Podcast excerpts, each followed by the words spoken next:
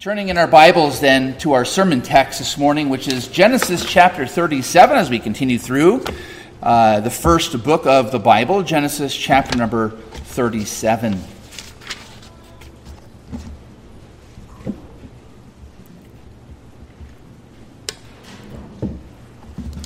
The last, uh, uh, the first verse is uh, a summary of uh, the story that we've just been reading the story of Jacob, saying Jacob lived in the land of his father's sojournings in the land of Canaan. And then there's this familiar uh, heading that will, uh, I'll remind you of just a moment. Uh, these are the generations of Jacob. So this is sort of his family tree, his family line, his history. Joseph, being 17 years old, was pasturing the flock with his brothers. He was a boy with the sons of uh, Bilhah and Zilpah, his father's wives, and Joseph brought a bad report of them to their father. Now, Israel, that is Jacob, loved Joseph more than any other of his sons because he was the son of his old age. And he made him a robe of many colors. But when his brothers saw that their father loved him more than all his brothers, they hated him and could not speak peacefully to him. Now, Joseph had a dream, and when he told it to his brothers, they hated him even more. He said to them, Hear this dream that I have dreamed. Behold, we were binding sheaves in the field, and behold, my sheaf arose and stood upright. And behold, your sheaves gathered around it and bowed down to my sheaf. His brothers said to him, Are you indeed to reign over us? Or are you indeed to rule over us? So they hated him even more for his dreams and for his words. Then he dreamed another dream and told it to his brothers and said, Behold, I have dreamed another dream. Behold, the sun, the moon, and eleven stars were bowing down to me. But when he told it to his father and to his brothers, his father rebuked him and said to him, What is this dream that you have dreamed? Shall I and your mother and your brothers indeed come to bow ourselves to the ground before you? And his brothers were jealous of him. But his father kept the saying in mind. Now his brothers were to, went to pasture their father's flock near Shechem, and Israel said to Joseph, Are not your brothers pasturing the flock at Shechem? Come, I will send you to them. And he said to him, Here I am. So he said to him, Go now, see if it is well with your brothers and with the flock, and bring me word. So he sent him from the valley of Hebron, and he came to Shechem. It's about 50 miles away. Uh, and a man found him wandering in the fields, and the man asked him, What are you seeking? I am seeking my brothers, he said. Tell me, please, where they are pasturing the flock. And the man said, They are gone away. Uh, they have gone away. For I heard them say, Let us go to Dothan, which is a few more miles away. So Joseph went after his brothers and found them at Dothan. Then uh, uh, they, they saw him from afar, and before he came near to them, they conspired against him to kill him. They said to one another, Here comes this dreamer. Come now, let us kill him and throw him into one of the pits. Then we will say that a fierce animal has devoured him, and we will see what will become of, this, of his dreams. But when Reuben heard it, he's the firstborn, he rescued him out of their hand, saying, Let us not take his life. And Reuben said to them, Shed no blood. Throw him into this pit here in the wilderness, but do not lay a hand on him, that he might rescue him out of their hand, restore him to his father. So when Joseph came to his brothers, they stripped him of his robe, the robe of many colors that he wore, and they took him and threw him into a pit. The pit was empty, there was no water in it. Then they sat down to eat, and looking up, they saw a caravan of Ishmaelites coming from Gilead with their camels bearing gum, balm, and myrrh on their way to carry it down to Egypt. Then Judah said to his brothers, What profit is it if we kill our brother and conceal his blood? Come, let us sell him to the Ishmaelites, and let not our hand be upon him, for he is our brother, our own flesh. And his brothers listened to him. Then Midianite traders passed by, and they drew Joseph up and lifted him out of the pit, and sold him to the Ishmaelites for twenty shekels of silver. They took Joseph to Egypt. When Reuben returned to the pit and saw that Joseph was not in the pit, he tore his clothes and returned to his brothers and said, The boy is gone, and I, where shall I go? Then they took Joseph's robe and slaughtered a goat and dipped the robe in the blood. And they sent the robe of many colors and brought it to their father and said, This we have found. Please identify whether it is your son's robe or not. And he identified it and said, It is my son's robe. A fierce animal has devoured him. Joseph is without doubt torn to pieces. Then Jacob tore his garments and put sackcloth on his loins and mourned for his son many days. All his sons and all his daughters rose up to comfort him, but he refused to be comforted and said, No, I shall go down to Sheol, meaning death itself, to my son mourning. Thus his father wept for him. Meanwhile, the Midianites had sold him in Egypt to Potiphar, an officer of Pharaoh, the captain of the guard. And all of God's people say to these words, Amen. Well, uh, it's summertime, and maybe you're reading uh, a book this summer. I don't know if you have that habit or not, but uh, pick up a book and uh, read something different, whether it's by the beach or on the on the sand of the beach, or maybe by the pool, or uh, wherever it might be. Uh, you might be reading a new book. And the temptation always is, of course, we open the book and there might be a table of contents, a list of chapters, and so forth. And the temptation might be uh, as we even begin to read, or maybe even before you read, uh, it's always to peek ahead, isn't it, uh, to the end. Um, just for example, off top of my head, you know, if, you, if you've uh, read The Lord of the Rings, it's three very, very, very long books. And uh, you want to know what happened to that, to, that, to that ring, right? You want to know what happened to Frodo. You want to know what happened to the Shire. And uh, maybe you just can't handle the narrative, all the stories, all the events, all the places, all the people. and so you kind of skip ahead and you, and you find out what happens uh, in the end. Uh, so we're all tempted to sneak ahead, get a little sneak peek uh, in stories. We come to the last book of Genesis, the last chapter, we might say, in, in our terms. Uh, if you recall, Genesis is divided up not into what we call chapters, there are 50 of them as we, we divide it out. Uh, but we come to the last book uh, as that uh, verse tells us, these are the generations. This is the book of the genealogy of Jacob. And so there are 10 books, 10 books in Genesis, and they all begin with this little phrase, something like, These are the generations of, or this is the book of the generations, the genealogy of.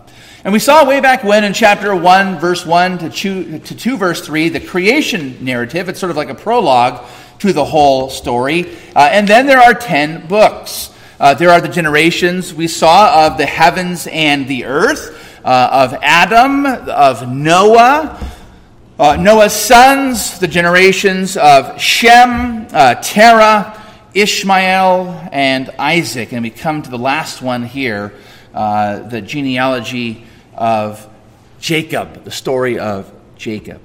So we've been reading a while. Uh, and we're in the story, and perhaps we want to sneak ahead and, and get a peek in chapter 50. Well, how does this story turn out?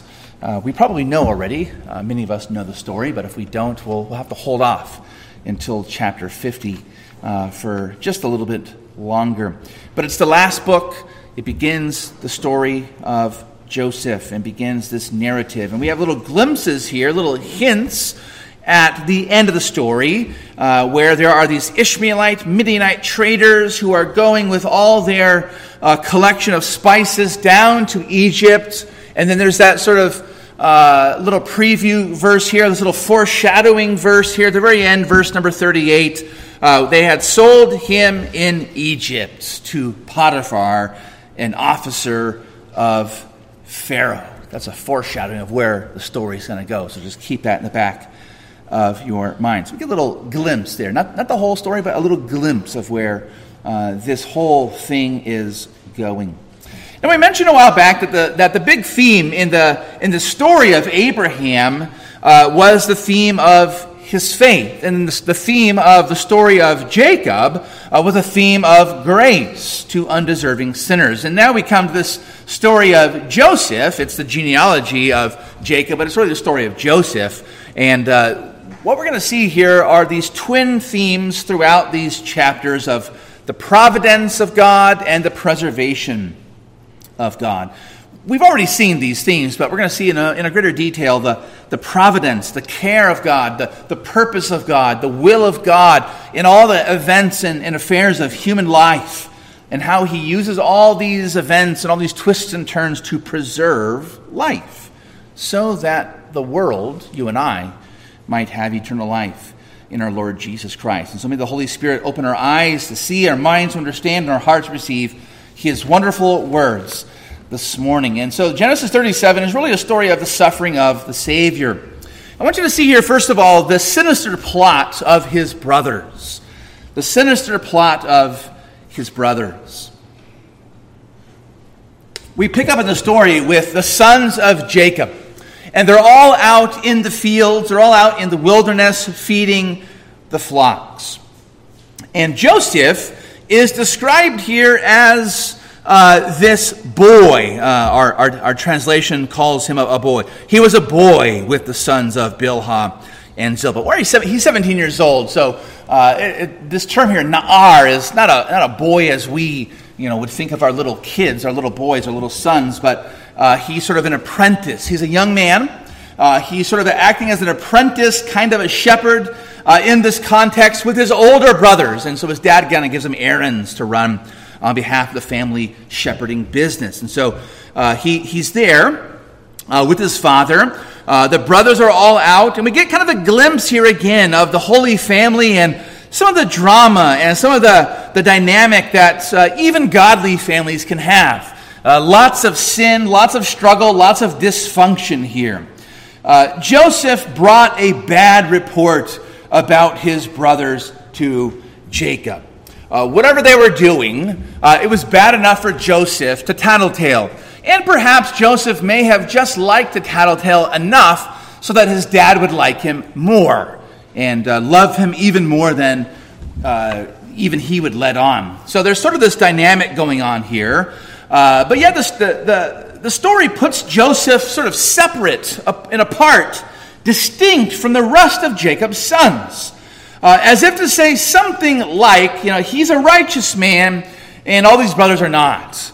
Uh, he's different uh, than the brothers, than this uh, holy, fam- uh, the rest of this holy family. In fact, verse 3 tells us, as we just read, Jacob loved Joseph more than any other of his sons.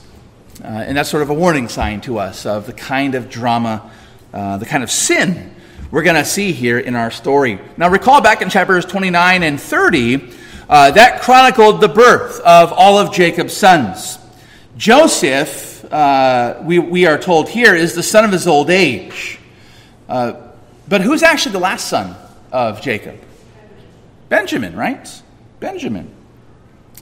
So it's interesting how the, how the genealogies tell us that Benjamin was the final son, but yet Joseph is described here as the son of his old age. And he loves him more than any other of his sons. And in fact, he, he shows that to his brothers, to his own sons, by giving him uh, this Technicolor dream coat, right? Um, I'm just saying that as a joke. It's not, uh, if you see the play, it's, it's not a Technicolor dream coat, but something like uh, a robe of many colors and archaeology shows us that, uh, that there were probably these sort of uh, longitudinal strips of colors that were on this robe of different, uh, different uh, array of the sort of rainbow, as it were, uh, the spectrum of colors. It, was different. It was sort of a, a, a high class kind of a thing to show that he was separate from the rest of his sons. He didn't give the rest of them robes like this, he only gave Joseph one. Uh, and so that's why it says he's the son of his old age. Not that he is the last son, no, but he's the son that he favors most and loves most. And that leads to this plot.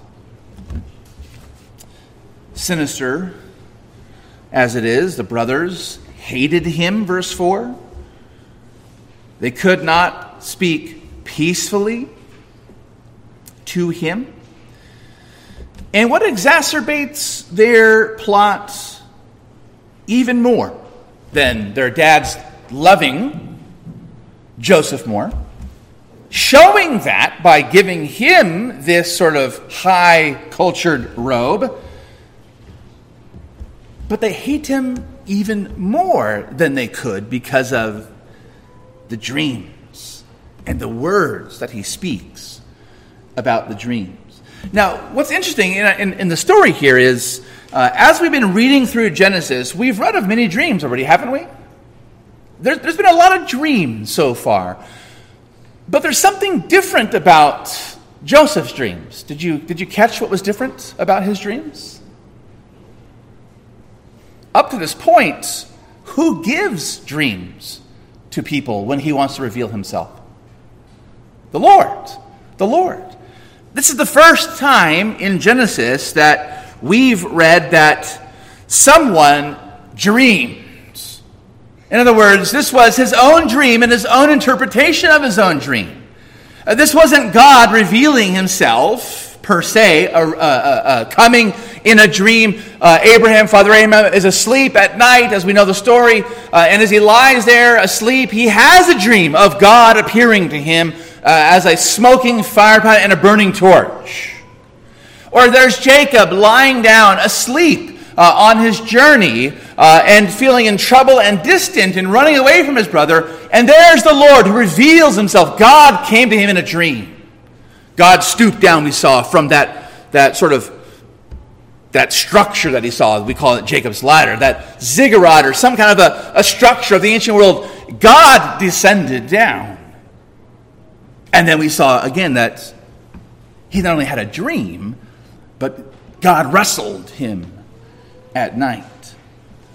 The difference, though, here is that uh, this is the first time that we read such and such dream, right? So his own sort of desires, his own heart is being revealed in his dream. And that's why they hate him, because he dreams of grandeur. He dreams of being more important, higher on the food chain uh, than the brothers. And so his first dream is about he and his brothers. They're, they're all binding out these sheaves out in the field, they're harvesting and so forth. But his sheaf stood upright, and the others gather around and bow. And then he gives the interpretation. And then notice the significance was not lost on the brothers. Are you indeed to reign over us? Verse 8. Are you indeed to rule over us? So they hated him even more. And then he has another dream. It's even clearer than the first. The sun, the moon, and 11 stars. How many sons does Jacob have? How many sons does he have? 12. He has a dream of the sun, the moon, 11 stars. Bow down to Joseph. Notice that. They bow down to Joseph. He's not described as a star here, they bow down to him. And then he tells his father, not just the brothers, but his father and his brothers about this dream, and that causes Israel or Jacob to rebuke him. And of course, he knows what it means too. Shall I and your mother and your brothers indeed come to bow ourselves to the ground before you? Once again, verse 11, his brothers were jealous of him. In fact, they, they use this very sarcastic phrase to describe him. Uh, our translation says, you know, this dreamer, right? Here comes this dreamer, uh, verse number 19. Uh, the term they use here uh, is uh, Baal, which is the term used for not just Baal, the god, but uh, a master of something. He's not just a dreamer, but he, he's pretending to be a lord of dreams, a master of dreams. He has dreams and he interprets dreams. Now we're going to see that that actually comes true uh, because, because God gives him interpretation later on in the story. But here at least, they sarcastically call him the master of dreams. Here he comes, this dreamer. Now, all the tension here uh, between, uh, between Jacob and, and, and, and Joseph and the brothers and Joseph, it all sort of leads to the brothers to concoct this sinister plot and to execute it without mercy. Joseph innocently uh, goes out to find his brothers so that he might, as the story kind of the innuendo is, he might tattletale on them. He journeys to them, he finds them, and they see him, verse 18 says, from afar, and before he comes near, they conspired against him to kill him.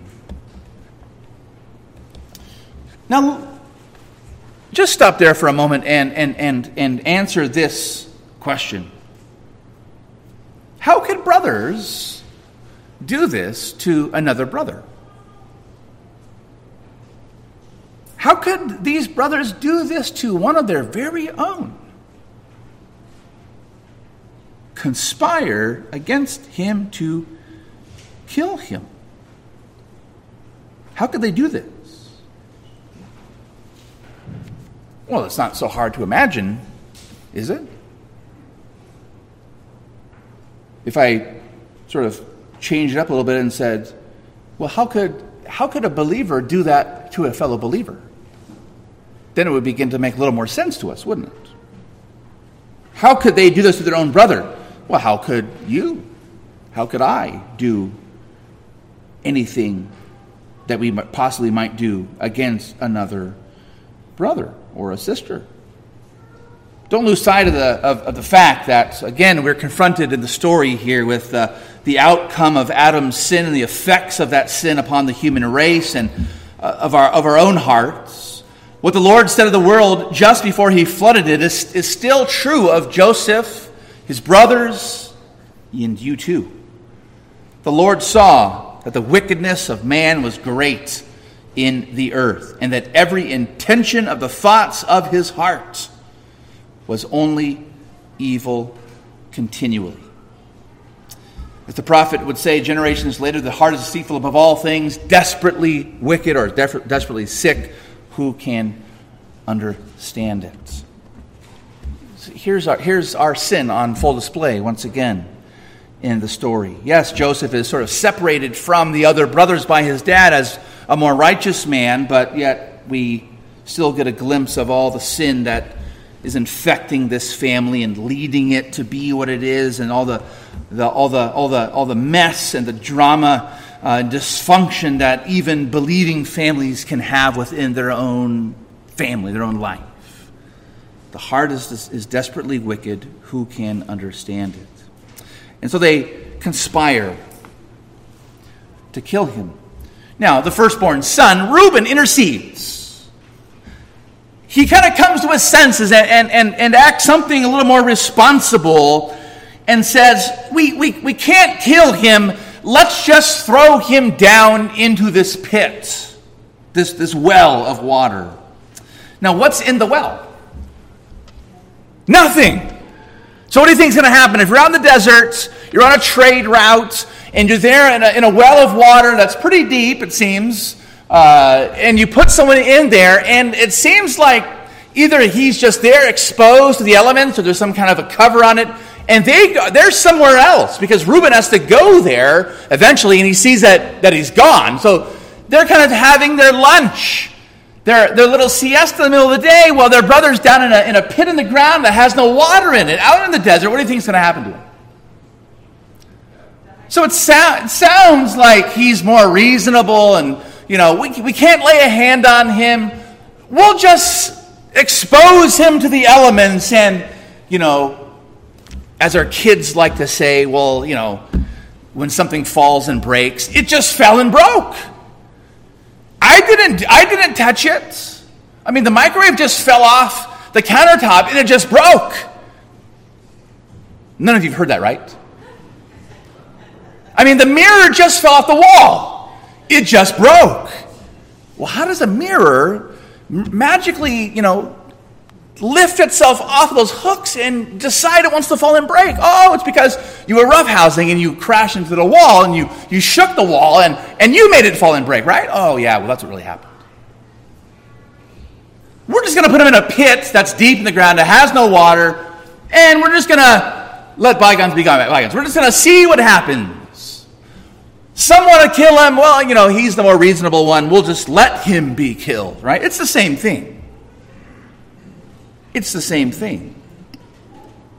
So they conspire, they, they plot, they plan, and, and he's dropped down in that well. And as verse 25 says, they sat down to eat. They sat down to eat while his brother was there in a hole in the ground, left for dead. Now the caravan gets close. And Judah Interestingly, Judah, as it becomes uh, Hellenized in the, in, the, in, the, in the Greek world uh, uh, later on, before our Lord Jesus Christ comes to this world, uh, as, uh, as the Greek Empire spread, uh, the Jewish name Judah becomes Judas. And so you have here Judah. he's the line from which our Lord Jesus Christ is going to come. This is his family, right? This is his patriarch. This is his father. He decides it's best to sell the young brother. After all, what profit is it if we kill our brother? And so they receive some money 20 shekels of silver. Why 20 shekels of silver? Well, one, uh, one very uh, famous 20th century Egyptologist, Kenneth Kitchen, has uh, uncovered that 20 shekels of silver was the going price for a slave in this part of the world around Egypt around this time, the 18th century BC. And so they, they sold their own brother, the son their father loved, they sold him as a common slave, a common household slave. They got their blood money and they dipped Joseph's coat in blood, ironically. They deceived their own dad, Jacob, the great deceiver himself, once again being deceived. And what's so striking again about this sinister plot, the nature of it, is that after Jacob begins to mourn, verse 35 says, all his sons rose up to comfort him. Do you think they cared? I mean, they're, they're play acting, they're, they're pretending here to comfort dad. You know, dad is, dad is so down. You know, father, what happened? We don't know why you're still down. Why are you mourning so much? Why are you so sad? In fact, in verse 30, when it says there, uh, they returned, uh, uh, uh, uh that the brother, the brother said, The boy is gone. Notice that. The boy is gone. Where shall I go. When it, when it says there, the boy is gone, literally says, the boy is not. And it's an ambiguous thing that they say. It can either mean he's not, meaning he's dead. It's sort of a euphemism, a nice way of saying he's dead, he's not. Or that he's just sort of disappeared. Well, how do you think he disappeared? We plotted, we wanted to kill him, but Reuben said not to. We put him in a hole in the ground. Then Judah says, let's get him up out of the hole. There's a caravan coming. Let's get, let's get some money out of it after all. I mean, what's the profit of him dying if we're not going to get any money out of this thing? He disappeared. The boy's not. We don't know where he's at. So they deceive their own dad. Is he dead? Is he disappeared? What is he? We don't know. But you see here, what a, what a picture we have Already in, in, in chapter 37 of Genesis, what a picture we already begin to see. We begin to see the, the, the, the, the shadow and uh, uh, the outline of, of a Savior of the people of the Lord, not just in that time, but also for all the world. We begin to see this shadow begin to form, and the shadow here is of a suffering, righteous, beloved Son. And of course, the story here is foreshadowing to us not just the end of Genesis, but the end of human history. Of our Lord Jesus Christ, that greatest son of the tribe of Judah, loved by his Father, the only begotten Son of God. The Father that uh, the Son the Father has loved from eternity with an everlasting love and whom the Son has loved with an everlasting love, who was righteous, who came for us without sin, conceived by the Holy Spirit, as the Scriptures teach us, as we confess in our creed, set apart from us, his brother, so that he might be an, an intercessor for us sinners, but yet mercilessly plotted against.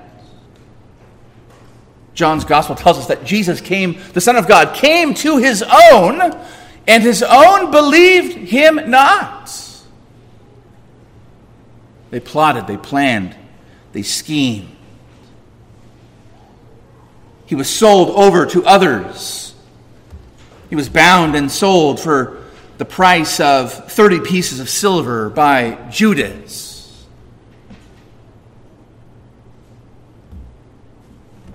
Here's a shadowy figure of Jesus to us this morning. And it's also important for us to realize, given the time in which we live, that to, to, to remember that because we follow Jesus, because we follow Christ, we are Christians, we too are called to suffer with Christ in this world. Sneered at for being Christians, mocked for being Christians, shunned by our families for being Christians, ostracized as outsiders for being Christians by those that we considered friends and close confidants, co workers. But we are to count it all joy, aren't we? Count it all joy when you suffer with Christ, like Christ. It's a privilege for us to be Christians, to be mocked and reviled by the world. It's a privilege for us to stand up for what the Lord has said in His Word about any given subject. Thus says the Lord, and we are going to believe that no matter what. It's a privilege to suffer with him, to participate in the fellowship of his sufferings, his mockings, his revilings. To be blessed. Count it all joy when you suffer. And so we, we don't just want to say, well, we, here's a picture of Jesus, and, but this is a picture to the believer as well of what it looks like to suffer, but to suffer with Christ. To be counted blessed, to stand for the truth of the gospel and it's in this sinister plotting that we find a very surprising purpose for it all, briefly. What's going on here? I mean, why are the brothers doing this? What's the sinister plot all about? Well, again, I, I told you that verse, uh, the, the, uh, the, end of the story here, the, the, end of the chapter, gives us a, a little glimpse, a little preview of what's going to come, what's going to happen. Verse 36 uh, the Midianites sold him in Egypt to an officer of Pharaoh.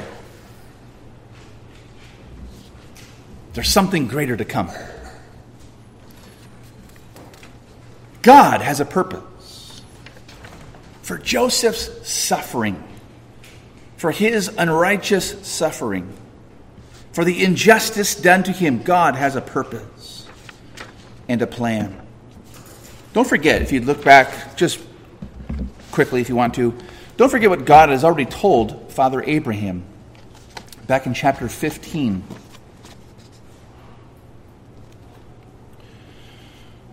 When, he, when, when the Lord revealed himself in, in a dream to Father Abraham,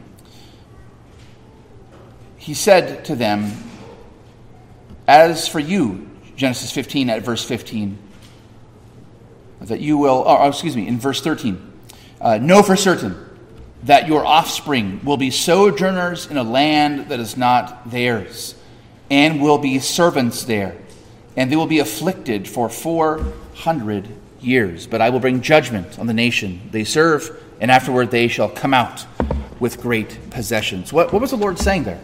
What was he talking about? To Abraham. Egypt. And they were going to serve whom in Egypt? They're going to serve the Pharaoh, and they're going to be brought out. We call that what? The Exodus, right? The Exodus, the going out. So God has, God has already said, here's what my plan is going to be. And now we begin to see that plan begin to take on some shape and some form and some, some living color.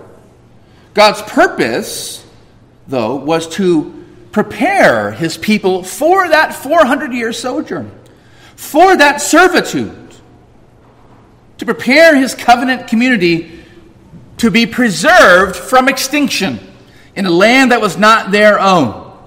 We see the providence of God, the hand of God, the purpose of God uh, at the end of the story here, this little chapter, of the whole narrative. And if you go back and uh, if you go forward just quickly, uh, just to give a glimpse in chapter 50 at verse 20, where we read Joseph, or we read Joseph say, You meant evil against me to his brothers, but God meant it for good.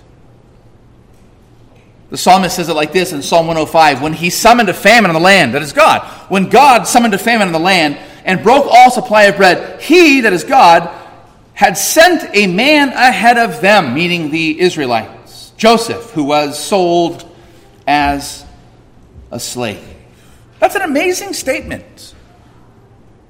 He had sent a man ahead of them, Joseph, who was sold as a slave. Psalm 105, verse 17. He, that is God Himself, the Lord, sent Joseph ahead of his people. But I thought his brothers sold him into slavery. I thought it was those Midianite traders that actually took him down there. I thought it was the, the Ishmaelites who sold Joseph into slavery, into Potiphar's household. Yes, it was. In the purpose of God. It was God who sent them using using the wicked plot and plan of these 11 brothers using the, the monetary transactions in the ancient world of slavery to take Joseph down there for a greater good. You meant evil against me, but God meant it for good. The purpose of God would take many, many years to come to fruition. When a terrible famine hit the region, and a little huddled, holy huddle of God's people found a safe haven down in Egypt protection, some food to eat. You see, the purpose of God here, the preservation and providence of God, is described for us in such beautiful ways in the Joseph story. It says to us as believers in the 21st century, it says to us that whatever, whatever even our own sinfulness, whatever the church even does in its sinfulness, whatever the world throws at the church, whatever the devil wants to do, God is able to turn it all to good. Here's the seed of the serpent trying to devour the seed of the woman, but yet God meant it for good. Whatever plots and schemes the devil tries to foist upon the church to extinguish it from the earth, God is more mighty and God is wiser. We see the sufferings of Joseph, who is to become the Savior of Israel. And we see in his sufferings the sufferings of Jesus, the Savior of the world. We see the story that whatever the nations in their rage, the peoples and the plots tried against the Lord and his Christ, as Psalm 2 says, it's God who laughs from heaven. We see that men like Pharaoh, when they try to wipe out all the Israelite children, God saved Moses. We see that when men like Herod tried to do the same, many generations later, a way of escape was given to that little holy family, Joseph, Mary, and Jesus. We see that when the ancient serpent tries to devour the child, as Revelation 12 describes, the woman was given the wings of an eagle to fly into the wilderness. And when the serpent sent water to drown them, it was God who caused the earth to crack open to swallow the water. God came to their aid. The same promises to you and me. Whatever the devil tries to cause the church to become to turn it into the image of the world, to get us to get tired of, of, of, of, of persevering on in the faith. Jesus says to us that the gates of hell cannot prevail against the church. And the Church of Jesus Christ might be ground down to a tiny little huddle of 70 people, like it eventually will be in the days of Joseph and Jacob and his sons. But the gates of hell cannot prevail against the church. As Martin Luther wrote, and though this world with devils filled should threaten to undo us, we will not fear, for God hath willed his truth to triumph through us. Let's go in confidence today. Confidence that we serve a king who is almighty, whose kingdom shall have no end. And we come here and we feel maybe ground down by the world. We might feel some persecution. We might feel some disillusionment, a lot of disappointment in our world. But we serve King Jesus, who suffered so that we might suffer with him, but yet we know who gets the, who gets the victory, right, in the end. We know who wins the story, don't we? Don't we know that? We know who wins the story. It's already, it's already written out for us. Why fear? Why be afraid? Jesus wins. Jesus wins. Let's pray. We thank you, Heavenly Father, for the story of Joseph and how you showed your amazing providential hand purpose in his life so that we might find life in Jesus Christ. And now that we have life in him, that we might go out and continue, Lord, as your pilgrim people, uh, to serve you even as we suffer and even as we struggle in this world. Even, Lord, as we suffer injustice, even at the hands of other, other fellow believers, we know that your purpose in the end is to turn all things for our good. And so give us that confidence. Give us that joy of the Lord to go out and, and to stand up for Jesus Christ's sake and be bold in his name Use, Lord, our prayers and use our lives and use our words. Use our suffering all to your glory to, to bring sinners to repentance, to their knees, to find in Jesus Christ the Savior before he comes again as the mighty King, as the lion who devours his enemies. And we, help, we ask now that you would help us.